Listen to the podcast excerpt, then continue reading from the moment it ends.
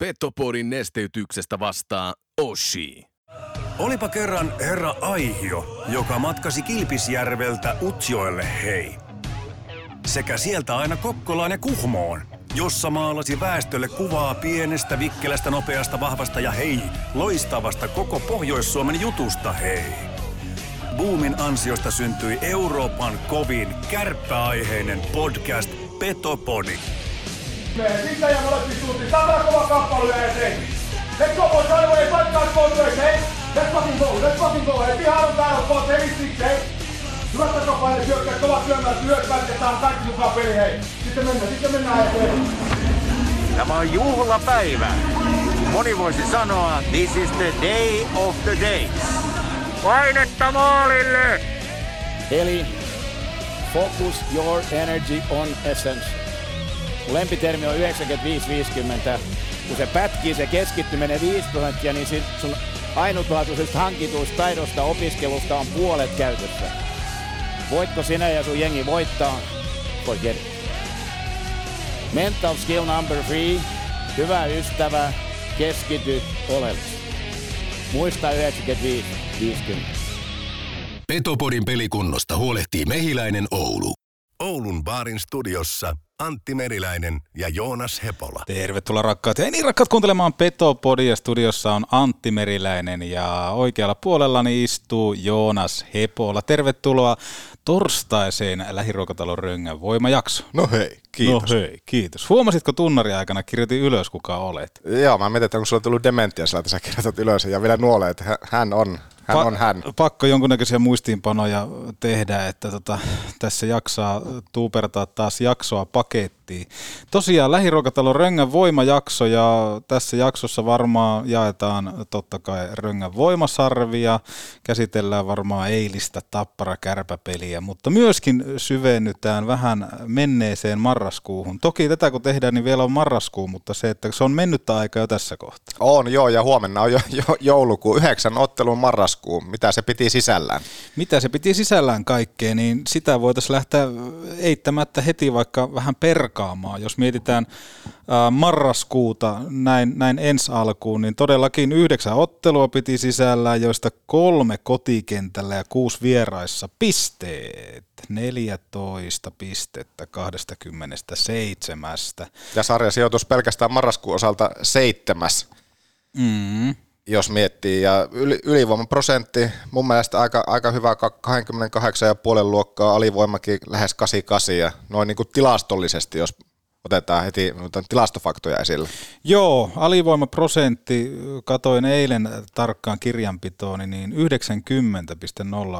oli kärppien alivoima. Marraskuun osalta. Kyllä, marraskuun osalta vastustajan maalit kärppi ollessa alivoimalla kolme kappaletta, joka on todella vähän. Jos mietitään sitä, että kärpät oli 33 kertaa marraskuussa alivoimalla, niin se, että kolme kihausta ainoastaan kärppien selän taakse, plus sitten toki kärpät teki yhden alivoimamaalin marraskuun aikana, niin se, se kertoo jotain, että hyvällä tiellä ainakin sen suhteen ollaan. Joo, mä laitan heti ruksi sitten ylös. Sä paransit vielä sitä AV-prosenttia tuohon, mitä mä oon tänne jonnekin kirjanpitoon. Mutta nää ei koskaan, harvemmin nämä on paikkansa pitänyt, mutta fakta varmasti se, mikä isossa kuvassa jäikin mieleen, että erikoistilanteet meni marraskuun aikana huomattavan paljon eteenpäin. Ne meni. Oliko YV-prosentti tuota luokkaa vai mitä tilastoihin?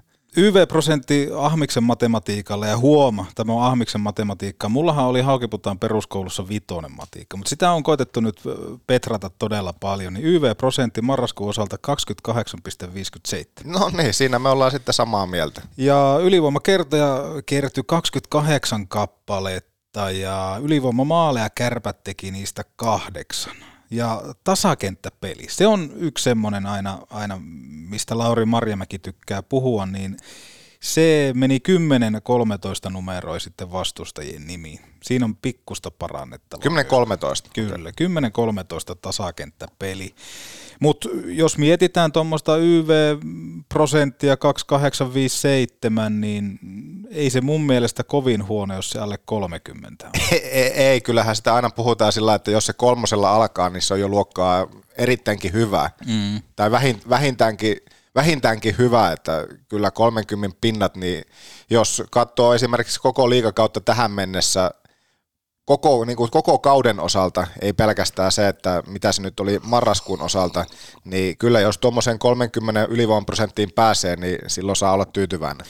Se on aika lailla voittava joukkueen ylivoimaprosenttia. Toki sitten taas aina pitää laittaa vastustajia verrokkiin, että onko siellä ollut sitten taas tämmöisiä niin kärkinippuja, niin niitä oli pikkusen vähemmän, mutta jos miettii myöskin sitten tuohon marraskuun osalta, niin kärpät jäi nollille kerran jukureita vastaan, mutta sitten taas vastapainoksi kärpät piti kerran Ilveksen nollilla. Eli mitä tuohon alivoimaankin voidaan varmaan sanoa, niin tasakenttä pelaamisessa niin toi puolustus on myöskin toiminut omaan silmään on, on. hyvin. On, on. Joo, ja jotenkin kun tuo Ilvespeli nostit esille, niin mun mielestä ehkä Ilvespeli oli tämä marraskuun periodin, niin puhtain. Se oli ka- kaiken kaikkiaan kaikista paras peli Kärpiltä. Siinä ja, ei ollut oikeastaan mitään hätää. Ei, ja sitten se, että kuitenkin tuli kuuma. Ilveskin oli vastassa ja paljon kun siitä just puhuttu, että kärpät ei voita kärkinippuja. Niin siinä oli kärkinippujen kärkinippu, joka oli mennyt voitosta voittoon ja kärpät pystyi sen nollaamaan. Ja vieläpä Nokia-areenalla, jossa kärpät ei ole tainnut paljon juhlia, että oliko jopa ensimmäinen kolmen pisteen voitto molemmista, tam, molemmat tamperelaisjoukkueet mukaan lukien Nokia-areenan historiassa. Niin se taisi olla. Se on, se on harvinaista herkkua ja se otetaan kyllä vastaan silloin, kun sitä annetaan. Yleisökeskiarvosta kotiraksilassa tällä hetkellä yleisökeskiarvo on 4405. Kärppien tavoitehan on 5000 katsoja. Siinä ollaan aika paljon takaa matkalla. Ja viime kauden yleisökeskiarvosta kärpät on jäljessä 332 katsojan verran, koska viime kaudella yleisökeskiarvo oli 4737, eli toimistolle terveisiä. Vaikka teemapelejä on lisätty, niin jotain pitäisi myöskin pystyä tarjoamaan.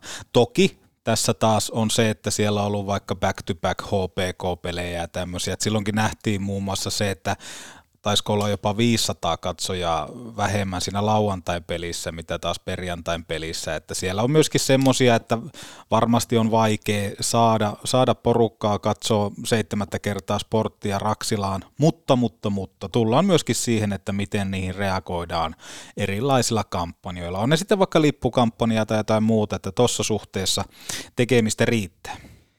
Niin, ja ei niitä, montako lauantai-peliä Kärpillä nyt sitten esimerkiksi tuohon periodiin marraskuulle oli, oliko jopa oikeasti yksi, yksi lauantain peli, mm. sporttia vastaan.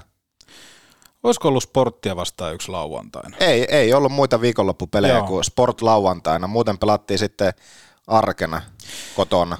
Marraskuun osalta tehokkaimmat yksilöt. Ville Koivunen pelasi äh, rimaahipoen piste per peli marraskuussa hän, hän teki 10 pistettä marraskuuhun, Turunen keräsi 9 pistettä. Niin rimaa hipoi, hän ylitti sen rimaa. No just ja just, vähän jäi rimaa, rimaa heilumaan. Yhdeksän pelin kymmenen täppä ja Ahmiksen rimaa hipoen piste per peli. Mutta kun se vaade on kova, se vaade on kova. Ja äh, Noel Gunler sitten viidellä pisteellä. Tehokkaimmat puolustajat äh, Miika Koivisto ja Atte Ohtomaa neljällä pisteellä. No mihin ihmeeseen jäi Teemu Turunen? Teemu Turunen sanoi, Sanoitteko? kuuntelisitko joskus? No, no niin, mä jäin kiinni siihen Ville Koivuseen. Niin, Paljon niin. oli Turusen tehot? Yhdeksän pistettä. Kyllä. Eli, eli piste, eli piste per, per pelitahdilla. Piste per pelitahdilla. Ja totta kai, yksi mielenkiintoinen, miten ylipäätään viisikkoja seurataan ja kaikkea muuta, niin on legendaarinen plus-miinus tilasta.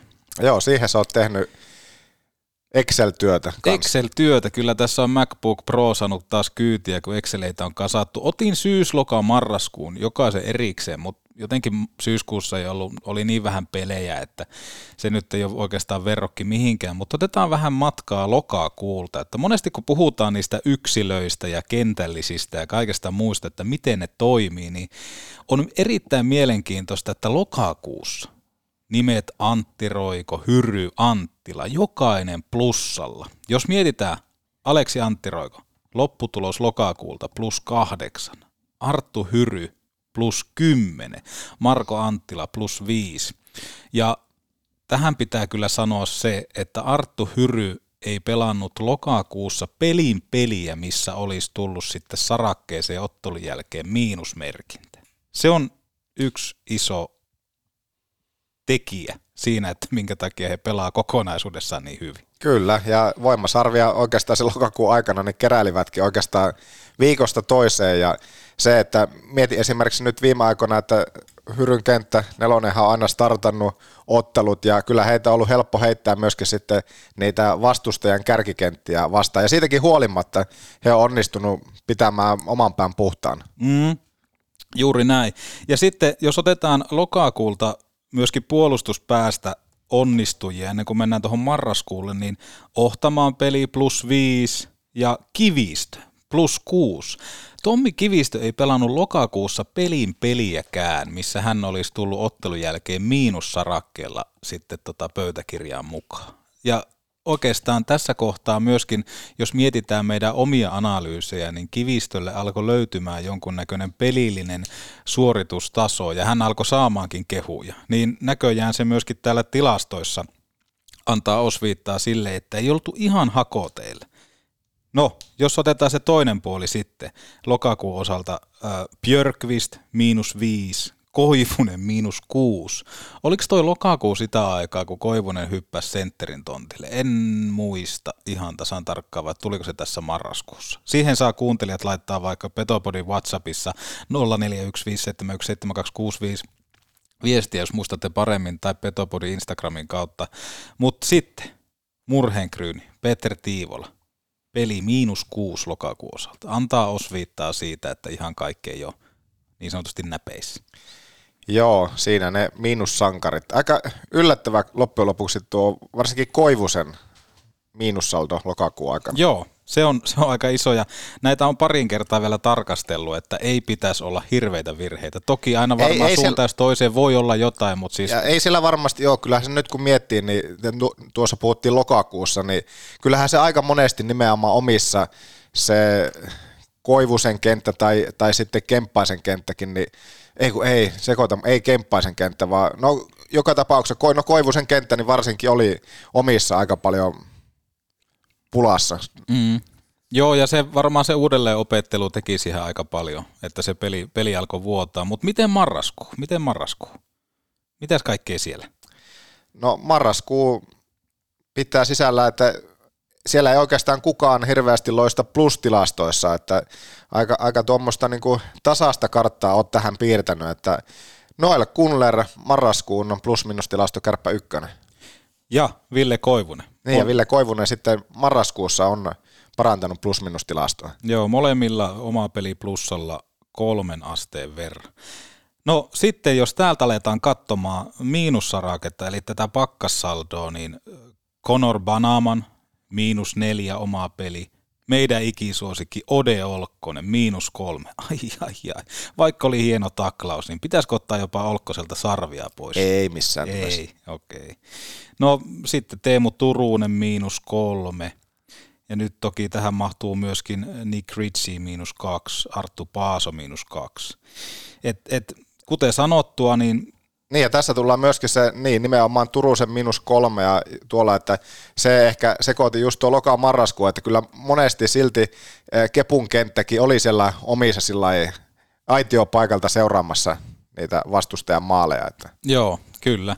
Ja tämä on ihan mielenkiintoista sitten, kun otetaan tähän vielä tuleva joulukuu, niin voidaan vähän sitten jälleen joulukuun lopussa verrata, että, että missä mennään, mutta ihan selkeä kehitys marraskuussa, että siellä ei hirveänä sitten ole näitä plus, plussarakkeukkoja, että siellä on mennyt sitten aika lailla nallekarkit sinällään tasaan, mutta toi lokakulta pistää kyllä silmään toi Hyryn kentällinen, että Anttila tosiaan plus 5, Antti Roiko plus 8 ja Hyry plus 10. Mutta, mutta tekemistä on, tekemistä on paljon. Tuleeko vielä marraskuun paketointiin mitään? No marraskuulta veskareista ei ole puhuttu mitään. Neljä ja viisi meni pelit, koko, koko pelasi neljä ottelua marraskuussa torjuntaprosentilla 92-64 ja Westerholm 5 ottelu 94 tasan. Kuusi ommi Westerholmille viiteen peliin ja kokolle kahdeksan takaiskua neljässä ottelussa. Siinä oli veskareiden tilastot, eli kovia prosentteja, 92, 6 ja 94, niin siinä on voittavia prosentteja. Kyllä nämä, nämä maalivahdit on tehnyt sen, että ei kärpät ole niihin kaatunut kyllä kertaakaan tämän kauden aikana, että, että heihin voi luottaa, luottaa ja se antaa kyllä osviittaa. On kovia prosentteja, jos miettii sitä, että, että ihan täysiä piste, piste saaliita ei tuossa marraskuussa saatu, mutta mut, molarit on vetänyt hyvin. Toi se... on ihan hyvä, hyvä tilasto, että molemmat on kuitenkin päälle 92 pinnan torjuntaprosentilla. Joo, ja sitten marraskuulta tietenkin se Kuopion reissu, niin siitä nyt ei paljon kerrottavaa jäänyt, että se oli, se oli vähän, tai se oli heikko reissu, siitä ei pistesaalita tullut, ei se nyt ehkä varmaan nyt ihan, ihan farsi ollut, mutta se, että kyllä sieltä nyt olisi oltu, Kuopio on ollut vaikea paikka, mutta sieltä ei pisteen, pisteen pistettä tullut ja ylipäänsä sitten peleistä marraskuun osalta, niin no Mikkelissä tuntui just ennen maaottelutaukoa, että vähän palotaulu kiinni siellä ja Huhtanen pääsi ihoalle ja sieltäkin sitten maaottelutauolle kärpät siirtyi nollapelitappiolla. Ja, mutta sitten muuten niin näitä pelejä, jos miettii, että S ja, S ja Sporttia oli kotona, että päällimmäisenä ehkä jäi mieleen se, että ei, ei nähty parasta kärppää, mutta oli, kärpät oli kuitenkin sitten lopulta niissä tärkeissä hetkissä sen verran terävämpi, että pistepotti karttui ja toivottavasti se kiittää sitten keväällä. Että ei, ei kärpät ollut tässä marraskuun puolella kuitenkaan niin peleissä, noissa, varsinkin nuo asset ja sporttipeli, niin ei sieltä nyt kovin semmoista hehkeää peliä nähty, mutta sporttia vastaan hyvät YV-maalit ja, ja nopeat maalit heti siihen ottelu alkuun tällä kertaa ja pistepotit näin, niin tärkeitä pisteitä, mutta ei semmoista parasta kärppää nähty ehkä kokonaisvaltaisesti kuin just tuossa Ilves-pelissä. Hyviä, paljon hyvää, mutta varmasti sitten paljon myös petrattavaa toki vielä jatkoon. Paljon on petrattavaa totta kai ja voitaisiin oikeastaan siitä ottaa sitten ihan pienen katkon jälkeen. Mennäänkö tapparapeliin? Mennä, mennään, vielä mutta, mutta semmoinen niin yleisilme jotenkin sillä kaikkinensa parempia, että okei, vaikka voittoja nyt ei kaikista peleistä tullutkaan ja ei ollut sitä parasta kärppää, niin, niin ei, ei semmoinen fiilis kuitenkaan mitä syyskuussa, että jos tulee tyyliin takaisku, niin on heti semmoista alisteinen ilme, vaan, vaan se, että kyllä kärpät on mennyt henkiselläkin puolella niin tosi paljon eteenpäin. Todellakin, ja, ja hyvä pointti siinä suhteessa, että, että paljon kuultiin sitä, että ei pelattu kyllä parasta peliä, mutta löydettiin keinot voittaa, ja se kertoo aina siitä, että siellä on jonkunnäköinen tekemisen taso siellä taustalla, että niitä voittoja tulee, koska kuten sanottua aikaisemminkin, niin ei silloin väliä, miten ne pisteet tulee, kunhan niitä tulee, koska niitä tässä kerätään. Joo, ja semmoisia tiettyjä juttuja loksahteli, oli se nyt sitten jo lokakuun puolella tai marraskuun puolella, mutta se, että Kepun kenttä tässä viimeisen, viimeisten viikkojen tai nyt loka-marraskuun aikana on loksahellut kohilleen ja, ja sitten mitä sitten lopulta käy tuohon, tuohon ykkösketjuun, että jatkaako Koivunen myöskin ja jatkaako kuinka pitkään vielä tuolla sentterin paikalla. Se kuitenkin tuntuu tosiaan, että se alkaa pikkuhiljaa jo loksahtelemaan ja myöskin aloitusympyrässä, kohta puhutaan sitä tapparapelistä, mutta Joo. myöskin aloitusympyrässä niin alkaa jo Huoma- kehitystä. Huomattavaa kehitystä. Ja muistaa kuitenkin, että tapparapelistä kun kohta puhutaan, niin siellä ei puhuta mistään, tai siellä on niin kuin aika kova luokan sentteripeliä, että, että ei, ei varmasti mikään aloitus eilen tullut ilmaiseksi. Ei varmasti. Siinä on kyllä Kille Koivunen mennyt todella paljon eteenpäin. Ja mielenkiintoista tuohon sentterikeskusteluun vielä on pakko nakata se, että ruotsalaismedian mukaan Mikael Ruohomaa olisi lähtökuopissa, niin olisiko Ruohomaalle kysyntää kärpissä? Sentteri kuitenkin. Kyllähän jäi hyvää kuvaa silloin, kun viimeksi täällä pelasi. Pelasko numerolla 33? Muistanko väärin? Millä pelaa? Joku, kolme, joku maalivahin numero? Ei, ei ole Eikö kyllä kolme kolmosella pelannut. Mikä ei varmasti.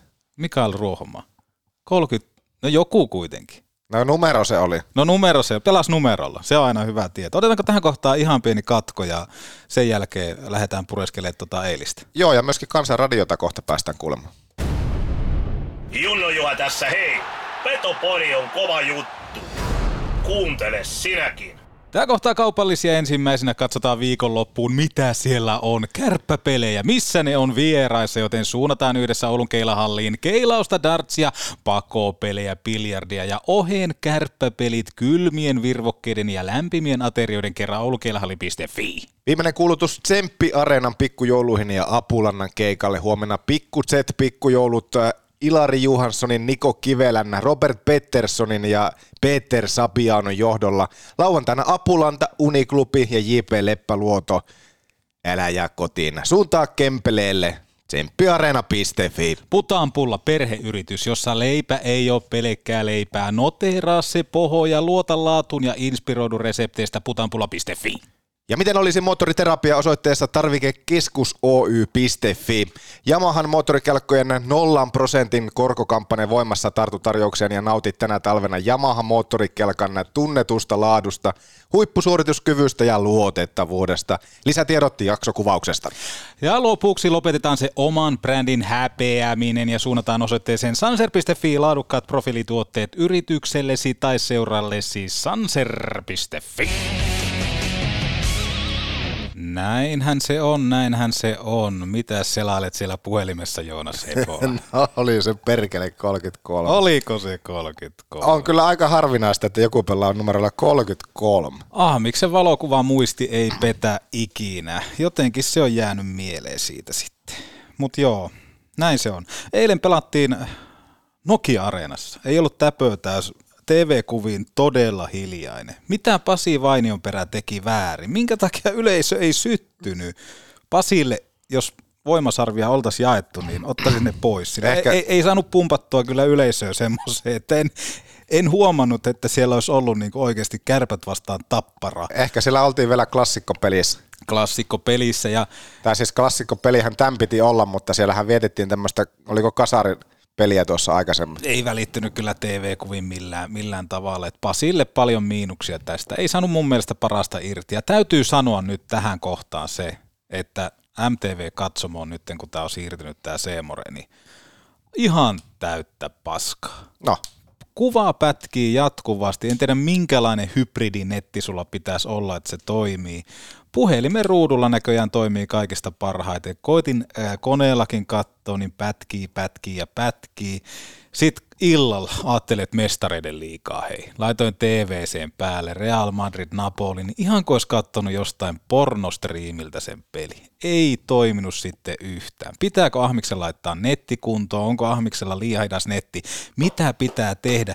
Palvelun laatu nousee, mutta hinta laskee. Ei mene matikassa läpi tämä homma. Niin, on, mulla ei ainakaan ole hinta laskenut. Pasi Vainion peräsyytä tämäkin. Onko sekin Pasi syytä? On. Pystyykö nykyään, mulla oli se, että kun mä olisin halunnut kelailla, pystyykö MTV katsomassa enää kelailemaan niitä? No 10 sekuntia sille totta kai pystyt siirtää sitä, että jos haluat mennä johonkin. Seemorella toimi paremmin. Kyllä ennen oli kaikki paremmin. Oli, niin, ennen oli kaikki paremmin. Pitääkö Urho TVn tulla takaisin? se oli kova kyllä. Urho TV. Vimpan päällä. Vaadin Urho TVtä takaisin. No mutta joo, ei mitään. 4-1 oli samat lukemat kuin Oulussa silloin ammosena aikana ja jotenkin tuntuu, että osittain sillä sama fiilis, että ei, lukemat taululla 4-1 ei ehkä ihan kuitenkaan loppujen lopuksi kuvaa, sitä, kuvaa niitä ottelutapahtumia, että Kärpiltä loistava startti peliin, mutta sen jälkeen tuli kylmää, kylmää vettä. Vähän virheitä, omien virheiden myötä ja sen jälkeen kahdella nopealla maalilla tappara johtoon ja oikeastaan sitten kuskin paikallekin sen myötä. Heliangolle 33 torjuntaa, jotenkin alkuun mietiä, että että joutuiko sitten ehkä niin koville Oulussa, hänhän oli oikeastaan semmoinen herra ja hidalko, että oli hyvää paikkaa, mutta Helianko venyi kiekko eteen, että iso määrä torjuntoja myöskin tuohon eiliseen peliin, mutta jotenkin jäi semmoinen yleisfiilis silti itselle, että ei, ei, ei häntä niin siltikään kovin koville laitettu, että okei, kyllä sinne toimitettiin ja varsinkin alussa tuntui siltä, laitoin jopa paperille kirjasi ylös, että kylläpä kärpät toimittaa ahkerasti kiekkoa maalille, mutta jäikö se sitten lopulta kuitenkin sitten enemmän vaan niihin toimittamisiin? Oliko siellä semmoisia ihan huippuhuippupaikkoja kuitenkaan? Jos loppua ei oteta tähän huomioon, lopussahan kärpät loi todella paljon paikkoja, mutta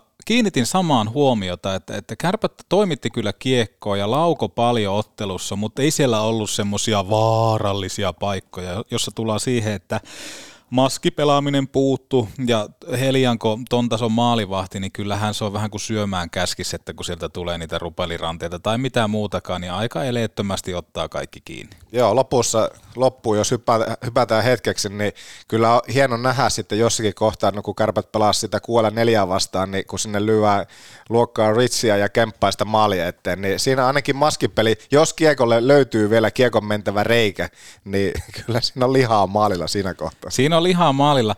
Toisaalta taas äh, Kemppainen tekee itsensä vähän liian pieneksi maali edustalla, koska hän ei välttämättä pelaa aina maskia. Hän lähtee mieluummin ohjaamaan kiekkoa sitä sivulta, mikä on toki hyvä ratkaisu sekin, mutta toivoisi nimenomaan tuossa, kun kavennusta tai tasotusta haetaan, niin mentäs vaan suoraan siihen maalille, koska sillä tavalla tuommoista Kristian Heliankoa pystytään jotenkin edes epävarmuuttamaan. Mutta ottelu alku, se mun silmään meni ainakin niin kuin kärpille, ja kärpät oli vähän niin kuin peli ytimessä siinä, mikä oli taas kiva homma. Tappara ehkä puolusti enemmän siinä alusti, puolusti aika laadukkaasti, mutta sitten... Ja puolusti kyllä oikeastaan koko illan ko- aika laadukkaasti. Niin, koko illan. Ja jos mietitään 1-0 maalia, 2-0 maalia, niin 1-0 maalissa siinä vähän ehkä Pieniniemi joutui maksamaan oppirahoja, nimenomaan, että miten pystytään painajalla pelaamaan tuommoista joukkoita vastaan. Tappara sai pidettyä kiekkoa sen, sen Hazardin jälkeen, mutta tuntui, että kärppäviisikko oli siinä vähän ehkä retkellä, että siinä taisi olla Banaaman ja Koivisto vähän ehkä omilta paikoiltaan hukaassa. Sitten taas 2-0 maalissa semmoinen, mikä on ollut koko kauden kuva, eli hyökkäyksiin lähtö niin kärpät vähän leikkii kiekolla, eikä ole niin sanotusti ytimestä. Pelataan, mutta ei loppupelissä pelata.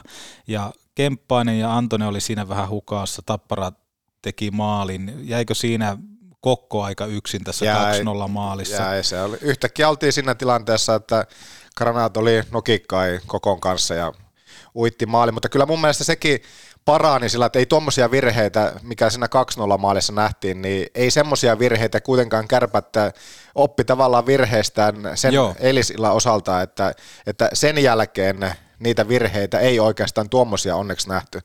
2-1 maali sitten aika klassinen tuommoinen vieraskenttämaali, kotiyleisö viheltää – Vainion perä sai yleisön viheltämään siellä. Siinä oli vähän semmoinen kyseenalainen tilanne, itse en olisi kyllä siitä jäähyä antanut, eikä tuomaritkaan antanut, oliko nämä ohtamaan maali edessä tämmöinen pieni kiekosta taisteluhetki, ja siitä sitten Tapparan pelitavallinen ää, virhe, eivät välttämättä tienneet, kuinka hyviä alivoimapelaajia Arttu Hyry Marko Anttila on. Siinä Tapparan pakki lähti pintsaamaan sisään ja 2-1 ylivoimahyökkäys ja kliininen viimeistely. Joo, sieltä Arttu tuli kuin härkä Salomäki. härkä Salomäki. Ei, mutta se oli oikeasti hieno nähdä sillä, että se kemia ja se, että mitä tapahtuu siinä, kun Anttila sai kiekon, niin ei Hyryllä ollut, kun hänhän oikeastaan paino, kuin, paino kuin juna maalille. Joo. Ja sen jälkeen loistava viimeistely. Loistava viimeistely ja kuten sanottu, me ihaltava vieraskenttä maali, eli pikkusen tämmöinen epäselvä tilanne, mistä kotiyleisö reagoi ja sen jälkeen sitten alivoimalla pönttö, niin kyllähän se lämmitti, kyllähän se lämmitti, mutta se meni aika lailla Tapparan ylivoima viisikon piikkiin, että siinä vähän sitten taas leikittiin, leikittiin pelillä, mutta... mutta öö, Meneekö siitä pisteet myöskin Ritsille? No menee siitä kyllä Richille totta kai, että sai herätettyä joukkueen teho lukemiin. Eikä ollut itse asiassa ensimmäinen kerta, kun kärpät pääsee peliin paremmin mukaan alivoimalla. Mutta oliko totta tosiaan, mä en ole tätä tilastofaktaa katsonut, mutta Janta taisi sanoa pelissä, että se oli kärppien kauden avaus, tai ensimmäinen alivoimamaali. Niin jotenkin, jotenkin mä tiedän, että se, ja varmasti oli, mutta jotenkin semmoinen fiilis, että onhan niitä tullut, mutta ei niitä ole tullut. Ei niitä ilmeisesti ole tullut. Mä itse asiassa kiinnitin samaa huomiota, aloin sitä miettiä ja koitin perata tuossa, niin kyllä se Jantta ilmeisesti aika totta puhuu, koska en mäkään sieltä löytänyt alivoimalla tehtyjä maaleja. Se, mikä sitten taas omaan muistikuvaan varmaan ja sunkin muistikuvaan on ammentunut se, että kärpäthän pääsee aika paljon 2-1 hyökkäyksiin alivoimalla. Kyllä, mutta tuo oli vasta nyt sitten ensimmäinen maali, mikä sitä muodostui. No mitä sitten Nick Ritchie. Kuten maanantai jaksossa vähän ennakoitiin, ja tällä kertaa meni oikein. Voitaisiin jo antaa itselle isot aplodit siitä. Mikä on mennyt oikein? Ennakoitiin sitä, että pikkusen pitää ottaa malttia Ritsin kanssa, koska se tulee vaatimaan aikaa, että hän pääsee pitkän pelitauon jälkeen tuohon rytmiin, mutta ennen kaikkea se uudelleen kalibrointi tämmöisiin niin liikan sääntöihin. Ja Ritsihän antoi aika paljon mailaa tuossa pelissä ja vähän oli hakemista siellä sun täällä. Ja Ritsihän istui kaksi kertaa jäähyaitiossa, toki se jälkimmäinen oli melko hepponen kyllä. Joo, se oli ankea. Se oli se... oliko hänellä edes mailaa kädessä siinä vaiheessa? Ei kun se ollut, ei ollut, mutta ylipäätään se, että oli aika paljon hakemista ja nimenomaan siihen, että miten hän pääsee sitten entistä enemmän vauhtiin, mutta jos sallit Joonas, niin haluaisin antaa hänelle lempinimen. Sallitko tämä? No, jos, mä en jos, tiedä, onko tämä uhka vai mahdollisuus. Jos, mutta... jos sallit, niin häntä voitaisiin alkaa kutsumaan nahkanikiksi. Ja katsotaan, mitä live-tuomaristo on tästä mieltä. Tuomaristo on antanut pisteensä. Jukka Haapalainen. Kymmenen. Oh. Helena Ahti Halberi. 11. Ohohoho. 11 pelinumero. Jorma Uutinen. 11. Ai, ai, ai, ai, ai. Ai, Kiitos ai. vaan kaikille meidän kannattajille. Kyllä, ja kyllä. Nimenomaan sieltä Kilpisjärveltä, Utsjoelta, hei, ihan sinne Kokkolaan, Kuhmoon. Eli loistava kannatus, hei. Kiitoksia. Eli hän olkoon sitten tässä kohtaa nahkanik, ja en tiedä kuinka, kuinka kiimaiseksi nahkanik sai sitten myöskin selostaja Jani Alkion, koska yhdessä tilanteessa kiinnitti huomiota melkoiseen härskin kommenttiin. En tiedä menikö äh, Jantalta tämä ohi, mutta siis hän jossain kohtaa selosti, että Richin laukaus lähtee mailaa nuollen. Hyi olkoon. Oli törkkeä jantta kyllä, kerta kaikkiaan. Mutta jos miettii vielä, niin olin aistivinani, että Nahkanik toi jotain lisäelementtejä myöskin Banamanin pelaamiseen. En muista, koska viimeksi Banaman olisi ollut noin monessa maalipaikassa. Toki kaikki maalipaikat, mitä tulee, niin ei ole Nahkanikin ansiota, mutta se, että kyllähän Banaman oli ihan eri pelimies, mitä sitten muutamassa edellisessä ottelussa. Mä, mä en voi olla samaa mieltä. no, Mä en voi oikeastaan tulla, millään tulla, tavalla tulla. olla samaa mieltä. Mä en tiedä, että mitä mulla meni sitten tuossa pelissä ohi, mutta kyllä mun mielestä mulla jäi vaan fiilis sillä että kyllä, kyllä, kyllä on Panaman edelleen hukassa.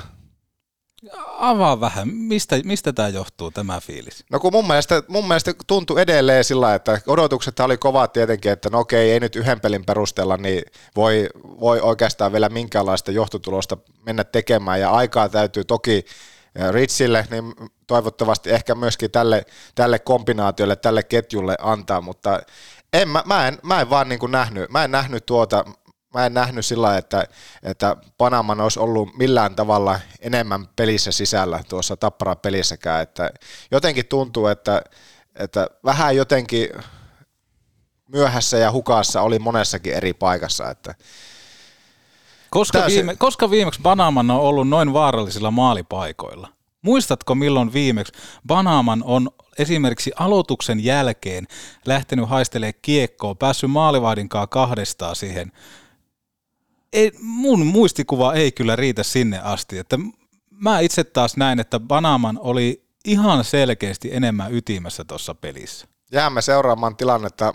Mä, mulla ei välittynyt. Mä en tiedä, että olinko mä just siinä vaiheessa keittiön puolella tai jotakin hakemassa vähän leipää ja, leipää ja sirkushuveja sieltä, mutta mulle ei välittynyt tuo juttu. Mä en tiedä, laittakaa kommenttia tulemaan, että mikä teidän ajatusmalli oli siitä, että oliko, oliko Panaman enemmän peli, peli sisässä nyt kiinni ja toimiko tuo kombinaatio.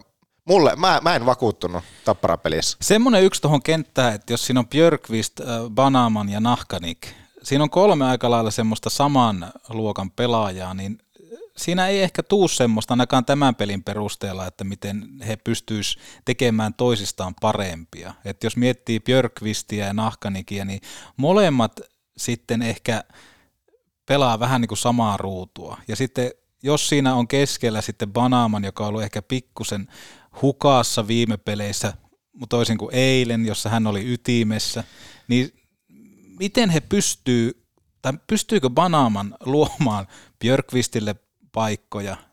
Pystyykö Björkvist tekemään maaleja? Ei.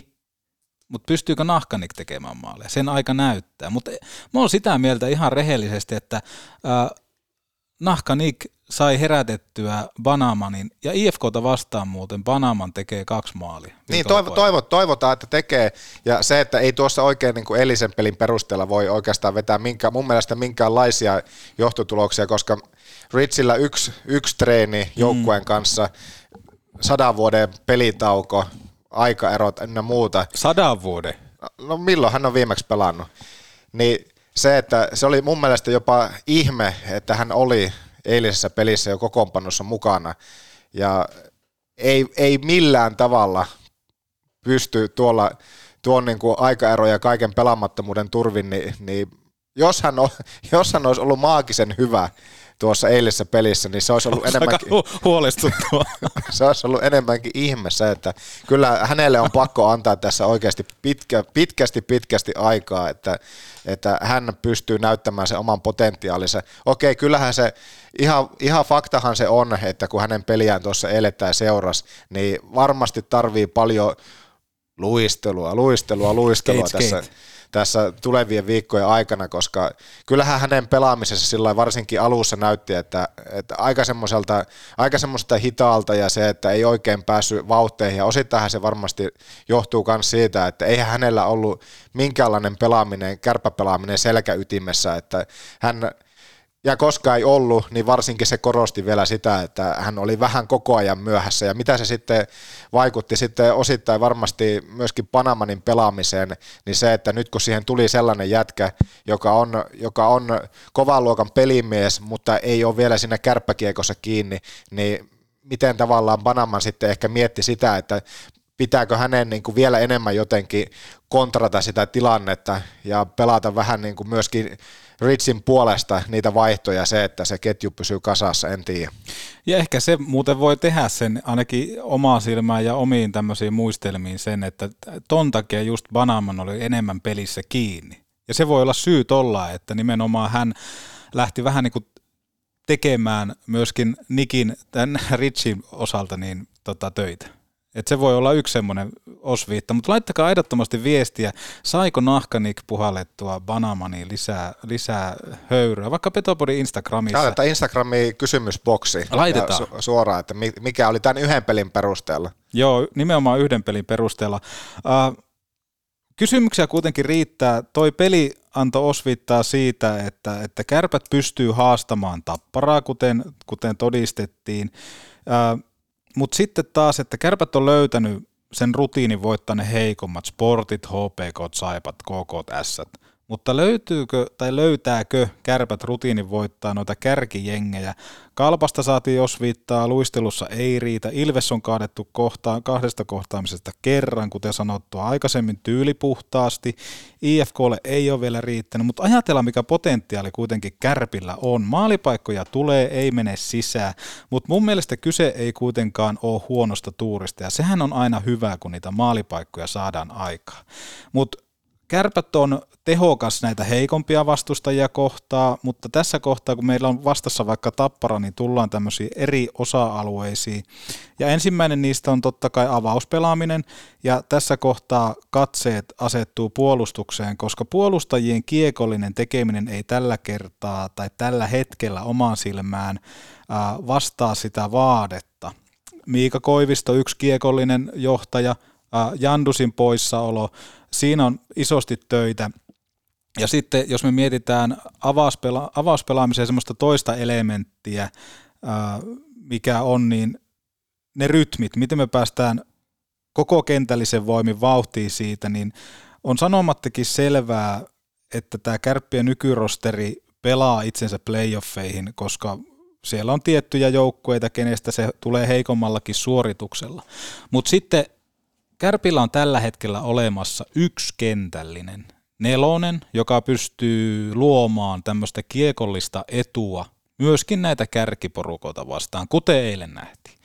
Koivusen kentällinen, Kemppaisen kentällinen, isosti tekemistä. Mun silmään Koivusen kentällinen elää ää, näitä kärkiporukoita vastaan vastahyökkäyksistä ja Kemppaisen kentän ongelmat koostuu tämmöiseen suoraviivaiseen pelaamiseen, kuten se 2-0 maali eilen. Et sitten jos me mietitään Kemppaisen kenttää, niin se heikoin lenkki on siellä Joose Antone. Ja hänen ratkaisukyvykkyys tällä kertaa ja tällä hetkellä antaa todella paljon tasotusta vastustajille, kun siellä tulee pelissä niitä kiskislättysyöttöjä tai jotain muuta, heikkoja syöttöpelaamisia, jotka ei edistä sitä kärppien peruspelaamista, niin kuitenkin Kärpillä on potentiaalia, mutta tällä hetkellä lähtisi itse sekoittaa aika paljon kentällisiä, kun tulee IFKta vastaan. Sinne pitää saada jonkun nä- näköinen ydin, mikä sitten taas tuolla hyrryn kentällisellä on. Hehän ei ole kiekollisesti ehkä kaikista lahjakkain kenttä, mutta se perustekeminen on aina ytimessä. Mieti vaikka, no tuossa kun Antosen nostit esille, niin Antonen ei ainuttakaan laukausta esimerkiksi tuossa Tappara-pelissä. Joo. Panama muuten kuusi laukausta. Joo. Se tukee toki tuota sun, sun sitä, että hän, hän lauko ja toimitti kiekkoa. Ja sitten jos miettii, että ykköskentällinen, nimellinen ykköskentällinen tämä Kepun kenttä, niin joo se Antonen, jos on oikeasti nolla laukausta eilisessä pelissä. Oikeasti nolla laukausta. Paljon Turusella? Ö, Turusella eilisessä pelissä neljä laukausta. Joo, todella vähän. Entä Kepulla? Yksi, kaksi. Kepulla kolme. eilisessä pelissä yksi laukaus.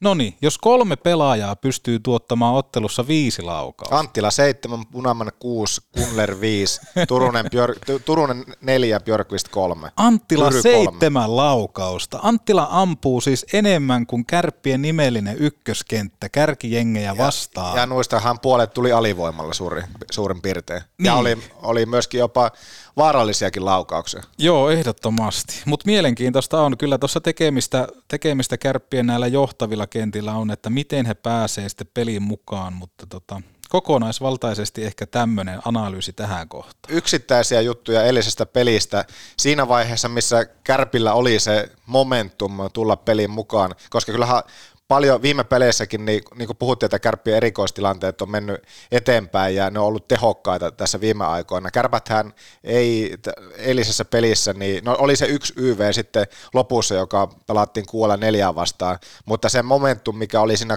2-1 tilanteessa, jossa kärpät oli pääsemässä ensimmäistä kertaa ylivoimalle, josta sitten sitä ylivoimaa ei tullut, ja se Kemppaisen jäähy varmasti mietitytti siinä, että... Se oli mielenkiintoinen tilanne. Että miksi Kepu sen jäähyn sai. Mutta mun mielestä se oli, tässä nyt on tullut Kepulta semmoisia erikoisia ratkaisuja, että milloin, milloin mies vetää maaliessa poikkarilla kasvoihin, milloin taas sitten tuossa tilanteessa ottaa aivan täydellisen hölmön jäähyn.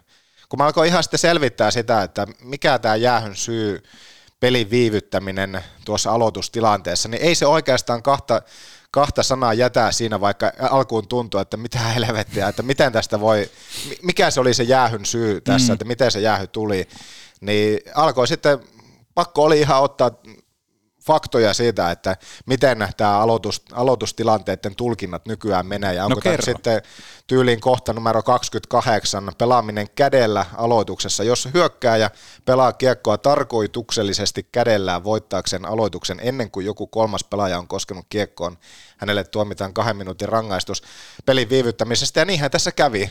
Kemppainen otti tai tyyliin tuli tasapeli aloitus ja sen jälkeen hän pelasi. Mun mielestä, mä en ole nähnyt sitä nyt hiastuksena ehkä tyyliin sen kerran, mutta kyllähän hän sen jälkeen pelasi sitä kädellä ennen kuin kukaan kolmas osapuoli koski kiekkoa. Ja ei siinä ole niin kuin kahta sanaa.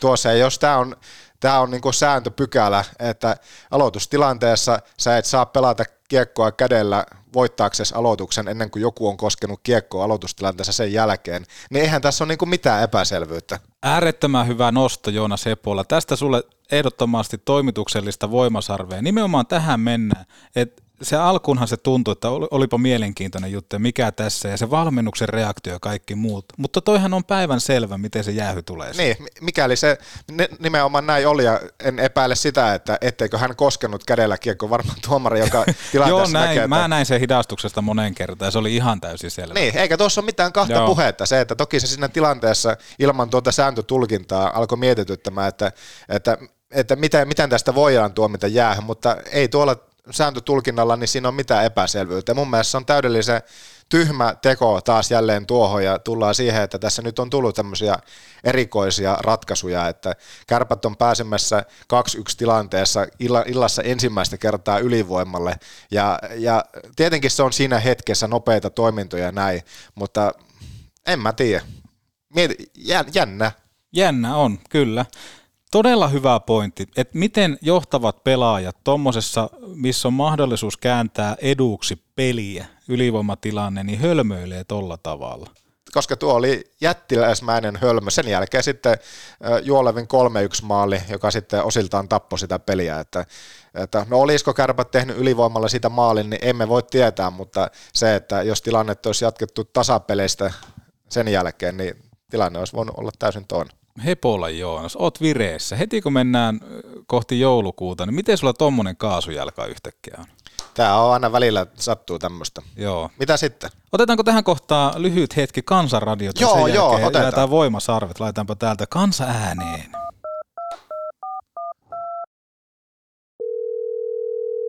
Petopodi, kansanradio. Kyllä asia on niin, että...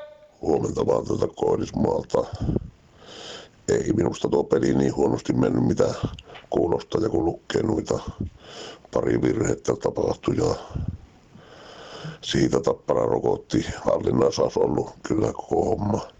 Ja mitä tämä uusi mies, tämä Nick Rich pelit tyyli niin, ja tapa, niin tämä on varmaan uutta hänelle. Ja seitsemän kuukautta pelaamatta, pelaamatta ollut, niin antaa pojat tutustua tähän hommaan, niin kyllä se alkaa pelaamaan. Ei tämä kyllä tuohon illan otteluun liity yhtään millään tavalla, mutta nyt kun on taas se aika vuodesta, jolloin Petopodi näyttää dominoivan noita vuoden suosituin podcast-listoja aika vahvasti, aina sieltä Kilpisjärveltä, Utsijalta, hei, Kokkolaan, Kuhmoon, niin kaikkien meidän rakkaiden ja ei niin rakkaiden kuuntelijoiden puolesta haluaisin vain lähettää erittäin lämpimät onnittelut ja myös kiitokset. Se on kova juttu, hei. Kiitos vaan kaikille meidän kannattajille. Oi, oi, oi. Kilpisjärveltä, Utsjoelta, hei, ihan sinne Kokkolaan, Kuhmoon. Eli loistava kannatus, hei. Kiitoksia. Kiitoksia. Kiitoksia ääniviestistä. Näitä voi aina laittaa lisää pelin jälkeen. On tai kovi- ennen peliä tai milloin vaan. WhatsAppiin 041 571 72 ja 65. Ju, just näin, ja on kovia lukemia tuossa, kun Spotifyn kaikkia näitä kuuntelulukuja tässä nyt on eilettäinkö niitä on julkaistu, niin aika kovia määriä on Petopodiakin kuunneltu. Ja menetetylle ajalle emme voi antaa vastinetta. Se on, Ikävä mene- kyllä. se on valitettavasti menetettyä aikaa. Se on menetettyä aikaa, mutta kiitoksia kaikille kuunteluista. Otetaan tähän kohtaan Röngän voimasarvet. Lähiruokatalo Rönkä, muistetaan kun mennään sinne kauppaan, niin sinne ostoskoria kärryy laitetaan aina. Paitsi jos on niitä tyyppejä, ketkä ei ikinä ota kauppaan koria tai kärryjä, vaan pärjää sillä, mitä syliin mahtuu, niin Röngän lihaa, sitä parempaa, sitä maukkaampaa. Luota laatuun, katso lisää rönkä.fi. Aameksehan tunnistaa siitä, että sulla ei ole koskaan sitä ostoskoria, eikä kärryä. Sä Eikä kärryä. Kaikki mitä tuohon syliin mahtuu, niin niillä mennään. Se syli on lämmin. Se syli on lämmin. Ja Etenkin röngän, röngän porotuotteita, niin onko parempaa? Ei ole.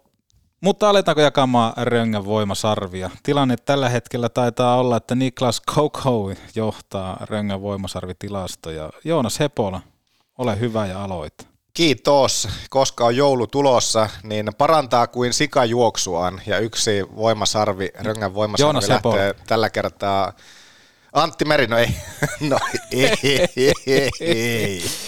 Hyi kun. Mikä? Anna nyt joku sarvi. Tommi Kivistö. Oho! Tommi Kivistä. Mä sain oikeastaan vahvistusta myöskin tuossa, tietenkin tämähän on tästä viikosta ja tapparapelistä, mutta oikeastaan niin siinä on vahvistusta myöskin se, että mitä kertailit noita tehotilastoja ö, oikeastaan lokaan marraskuun ajalta, niin, niin jos eikä se edes, edes ole mitään jos, vaan aika paljon rapaa annettiin syyskuussa. Se ihmeteltiin, että miten Tommi Kivistö saa pelata noin paljon ja on noin isossa roolissa, että jos joku sieltä olisi pitänyt heittää ulos kokoonpanosta ja kun Paasua huudeltiin, niin kyllä me vissiin kivistö oltaisiin oltu valmiina nakkaamaan sitten kokoonpanon ulkopuolelle. Mun mielestä hän on parantanut koko ajan kauden edetessä ja se, että tehotilastotkin sitä osittain tuossa tukee, mutta se, että jos alkukauteen oli semmoista fiilistä, että kun kivistö on kiekossa, että ei oikein voinut koskaan tietää, että mitä sieltä tulee, niin toisaalta oikeastaan se, että kivistö ei ole jäänyt edes sillä tavallaan mieleen viime peleissä ja toisaalta se tuommoiselta NS-peruspakilta, niin, niin se on jopa oikeastaan hyvä, että sieltä hän ei, hän, hänen virheherkkyys on ihan eri luokkaa, tai hänen niin pelaamisen taso on ihan eri luokkaa, mitä se esimerkiksi oli kauden ensimmäisellä, ensimmäisen kuukauden, kymmenen ensimmäisen pelin aikana. Hyvä pointti, ja aina kun Tommi Kivistö ei pelin jälkeen jää mieleen, niin sehän on kertoo sitä, että peruspakki on vetänyt hyvin. Niin, toisaalta tämä jotenkin tuntuu karulta, että silloin kun sä et jää mieleen, niin se on hyvä. no niin, se on meillä Joonas niin, niin, muutenkin. Mutta yksi voimasarvi sinne. Ahmiksen yksi voimasarvi lähtee Kimmo Hoivas sillalle. Ja moni miettii tällä hetkellä, että kuka vitun Kimmo? Joonaskin miettii tällä hetkellä, kuka on Kimmo? Soittaako kelloja? No en mä tiedä, onko hän joku muusikko vai? Kimmo vetää siis Tapparan lehdistötilaisuudet ja Kimmolla ei ole vapaa-päiviä. On muuten sitten liikan ehdottomasti laadukkain lehdistötilaisuuden vetäjä. Kysymysten laadut, tarkat otannat pelistä ja näin ollen saa omaan korvaan ja silmään valmentajista aika paljon irti. Tekee myöskin jatkokysymyksiä ja Kimmo ei kysy kuten muualla, että minkälaiset mietteet tila ottelusta ja vastasiko joukkue odotusarvoja, minne matka jatkuu tästä. Ja Kimmo, etenkin kun hän nyt operoi vielä englanniksi, niin se antaa myös samalla äh, ihan rivikatsojalle vähän semmoista uutta perspektiiviä siitä, että okei, että miten vaikka late, miten englannin taito, miten hän pystyy sitten opastamaan näitä ulkomaalaisia pelaajia. Ja se on hienoa, että muutkin seurat on ottanut sen, että aina kun Tappara on kylässä, niin operoidaan myöskin enkuksi, että se antaa todella, todella paljon, mutta Kimmolle tästä ehdottomasti yksi voimasarvi, koska hän ei myöskään päästä valmentajia helpolla. Hänellä on aina ote siitä, niin ehdottomasti Kimmolle yksi voimasarvi. Loistava nosto. Mä itse asiassa mietin, kun tuota lehdistötilaisuutta katsoin, että kylläpä Pasi vetää hyvin, mutta eihän hän kukaan eihän Pasi, Pasi ollut. Jos pa, ne, mennä tähän. Nyt on otettu Pasille sen verran save, että nyt ei enempää. Pasi on ihan loistava. Oli loistava. Ehdottomasti melkein tekisi mieli vaihtaa itse, mutta Vaiha. en, en vaiha, kyllä mä Aha. kivistölle se silti jätän, mutta oli hyvä nosto ja ehdottomasti voimasarvi oli paikallaan.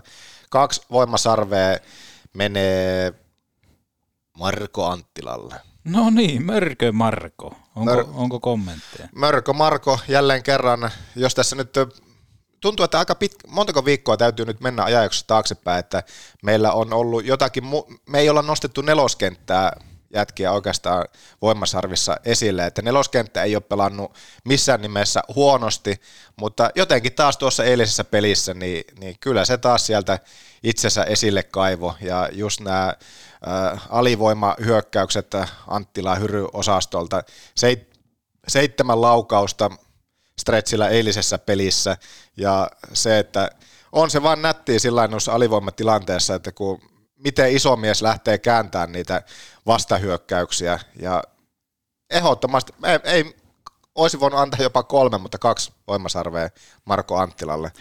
Allekirjoitan, allekirjoitan. Ja tulen varmaan tässä omassa osiossa vielä palaamaan Marko Anttilaan. Ei mennä siihen vielä nyt, mutta ehdottomasti Joonas, täydellinen nosto. Ahmiksen kaksi voimasarvea, Jani Jantta Alkiolla. Ihan eittämättä. On mukava katsoa peliä kotisohvalta, hei, TV-ruudusta, hei, kun Jantta pistää menemään. On nimittäin semmonen selostaja, ensinnäkin komea kuin faan, ja sen lisäksi kaikki tommoset tilastoknopit ja kaikki muut tulee niin ytimekkäästi sieltä, että ai että, kyllä kopukka kangistuu aina Jantalle, niin ehdottomasti hänelle annan pisteitä, koska se tuo aina semmoisen erilaisen ja tietyn pelin katsomiskiiman kuin Jantta selosta. Juu, ei, eikä tähänkään minkäänlaisia vastaväitteitä, että jälleen kerran hyvä nosto. No, no miten sulla sitten muuta? No mulla menee, kiitos kysymästä, ihan, ihan kivastihan tässä on viikko mennyt tähän mennessä.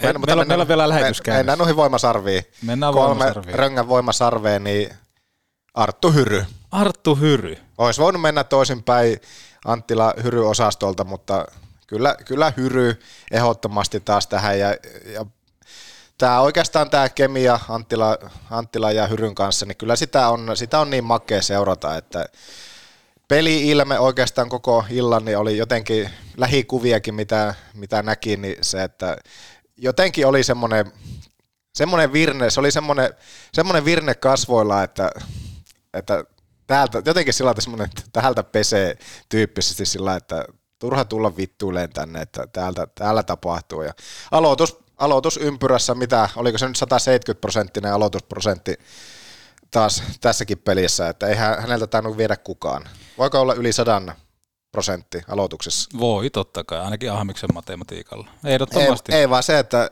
siis ihan käsittämätön pinnamäärä, millä hän kairaa noita aloituksia. Ja siinä täytyy palata sitten vielä tähän ottelun kuitenkin vielä niihin ratkaisukautta loppuhetkiin, jossa kärpättää pelaa sitä 6-4, niin ehkä se sitten oli niin, että Panaman oli pelannut niin äärimmäisen hyvän pelin no, siihen mennessä, se sieltä nyt. Että, että hän oli se, jolle annettiin se ratkaisuavaimet. Taisiko jopa, taisiko jopa olla sillä että siinä ihan loppuhetkellä joskin kohtaa Hyry ja Panaman oli yhtä aikaa siinä 6-4, mutta siltikään Hyry ei ollut se, joka aloitti sen aloitustilanteen ja voittiko Panama? Okei, en mä, ei, olisi voinut Hyrykin hävitä, joo, mutta se, että miten Hyry ei ollut aloittamassa kuolla neljää vastaan siinä lopussa niitä tilanteita.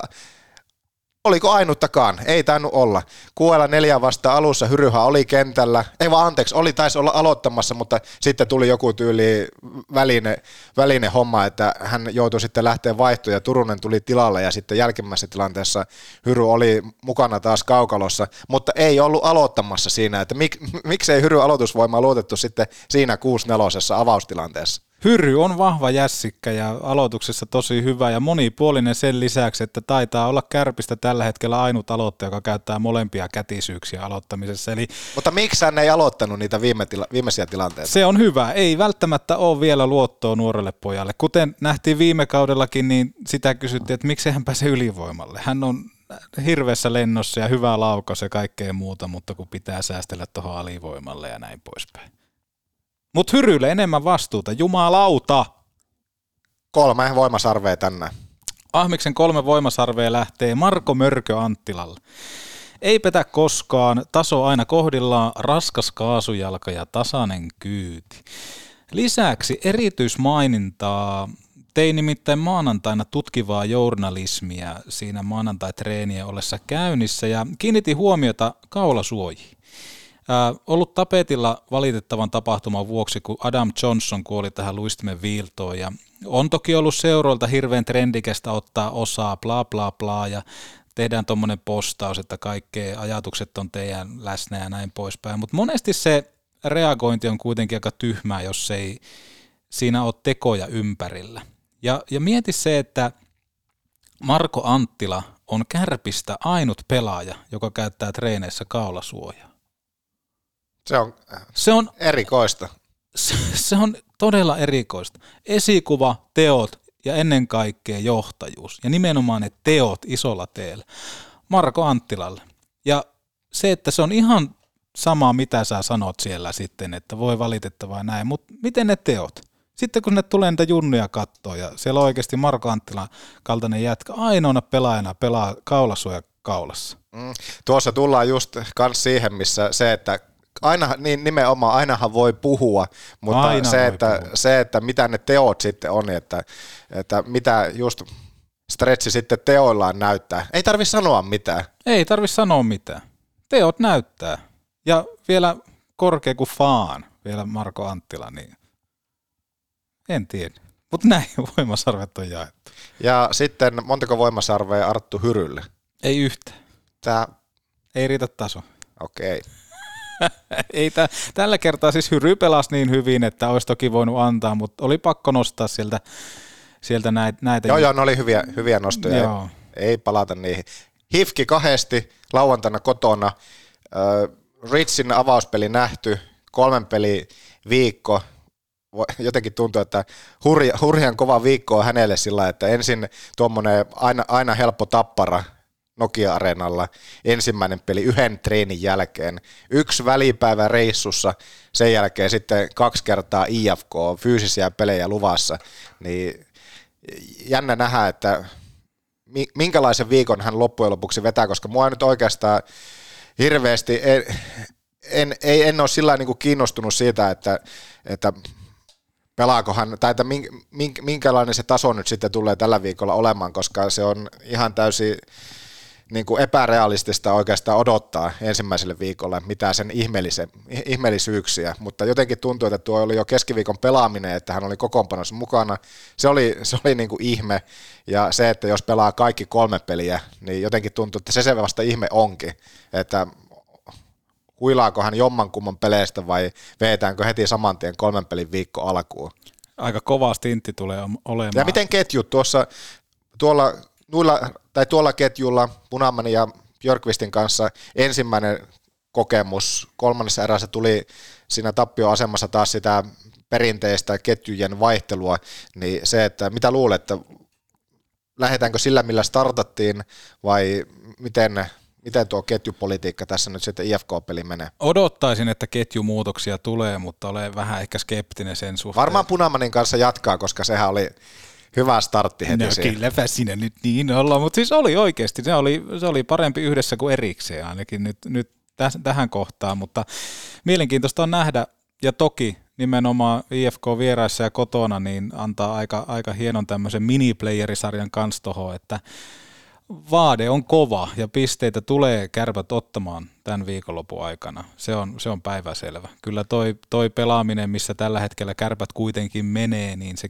kantaa johon, jossain kohtaa tulosta. Ja Ritsikin ehdottomasti paransi tuon ottelun edetessä Joo. tappara pelissä ja se, että pääsi vähän ainakin paremmin peliin mukaan edelleen se, että yhden treenin jälkeen hypätä ihan täysin erilaista kiekosta isompaan kaukaloon ja näin, niin se, että Aika... hattua täytyy nostaa sillä ja sitten se vielä, että, että varmasti hän olisi voinut myöskin sen eilisen pelin vielä tyyli, että no ei, että mennään, mennään kohti viikonvaihetta, mutta hän halusi, voisin kuvitella, että hän halusi pelaamaan heti. Joo, ehdottomasti ja siinä on puolet ja puolet. Itse olisin ehkä odottanut sitten kotiyleisössä päästä tämä eläin irti, mutta toisaalta ymmärrän senkin, että kun joukkue lähtee reissuun, että halutaan ajaa sisään. Siellähän reissussa tarinat syntyy ja pääsee sitten ehkä niin kuin paremmin tutustua kaikkeen, mutta toisaalta aika tylyä, että hän jäisi vaikka Ouluun treenaamaan. No, jep. no niin, se on, se on kans totta. mutta, mutta ilolla odotetaan, mitä tuleva viikonloppu tuo tullessa ja palataan siihen sitten maanantain, maanantain korvilla. Pitäisikö mennä tähän, tähän kohtaan ottaa sitten lehdistötilaisuus? Onko lehdistötilaisuus? No, Onko no, se täällä? Katsotaan täällä on kamerat täällä räpsyy. Lehdistötilaisuuden tarjoaa totta kai magu.fi, ne paremmat välipalat. Rytmitetään päivää magun herkullisilla ja terveellisillä välipaloilla sekä valmiskeitoilla. Joona Sepola, minkälaiset mietteet jaksosta? Se pelaa ei, joka pelkää. Vastasiko jakson odotusarvo tätä jaksoa? En, en mä tiedä, mikä oli se, se mikä oli odotusarvo? Mihin matkana jatkuu tästä? No mennään, mennään ovesta ulos ja katsotaan, katsotaan. kuinka kylmä siellä sitten oikein Mutta ei, ei mitään, tää oli, käytiin vähän marraskuuta nyt tässä läpi ja pelit näin ja Sulla oli hienoja nostoja tuohon. No samoin sulla, sulla oli tosi hyviä nostoja. Joo, mutta se sinne Instagramiin nyt niin ajatukset nimenomaan tuohon Case Panamaniin. Joo, ja nahka Nick Lederman. No se on toinen kysymys. Iskeekö nimi? Otetaanko vielä tuomaristoa? Pelataan kotona. Pelataan rohkeasti. Otetaan tonne taustalle. Ei me oteta niitä enää, koska se oli täysin selvä. Leatherman, nahkani. Hyvä. Hienoa. Tää oli, tää oli hieno nosto. Anna mulle vielä yksi. Tjää. Kiitos Joonas. Ei mitään, mennään kohti maanantaita. Maanantai muuten viikonpäivistä se kaikista ensimmäinen. Onko se maukkai? Se on se ensimmäinen. No se on kyllä totta. Voitaisko silloin tulee myös sana... Laita jinkku, laita jinkku päälle. sitä. Kiitos. L'année, championnat du monde. Albertville, c'est en février. Ça veut dire il y a un tournoi olympique pour préparer pour Prague. Et puis, je suis là, j'ai perdu contre la France. Et puis, Limoges. Comme ça, à Fazel. On a signé le contrat. Je regardé quatre matchs de préparation. Tenez, qu'est-ce que c'est? Oh oui, tournoi Albertville, c'est préparation pour Prague. Après, c'est quoi? Oubliez tout de suite.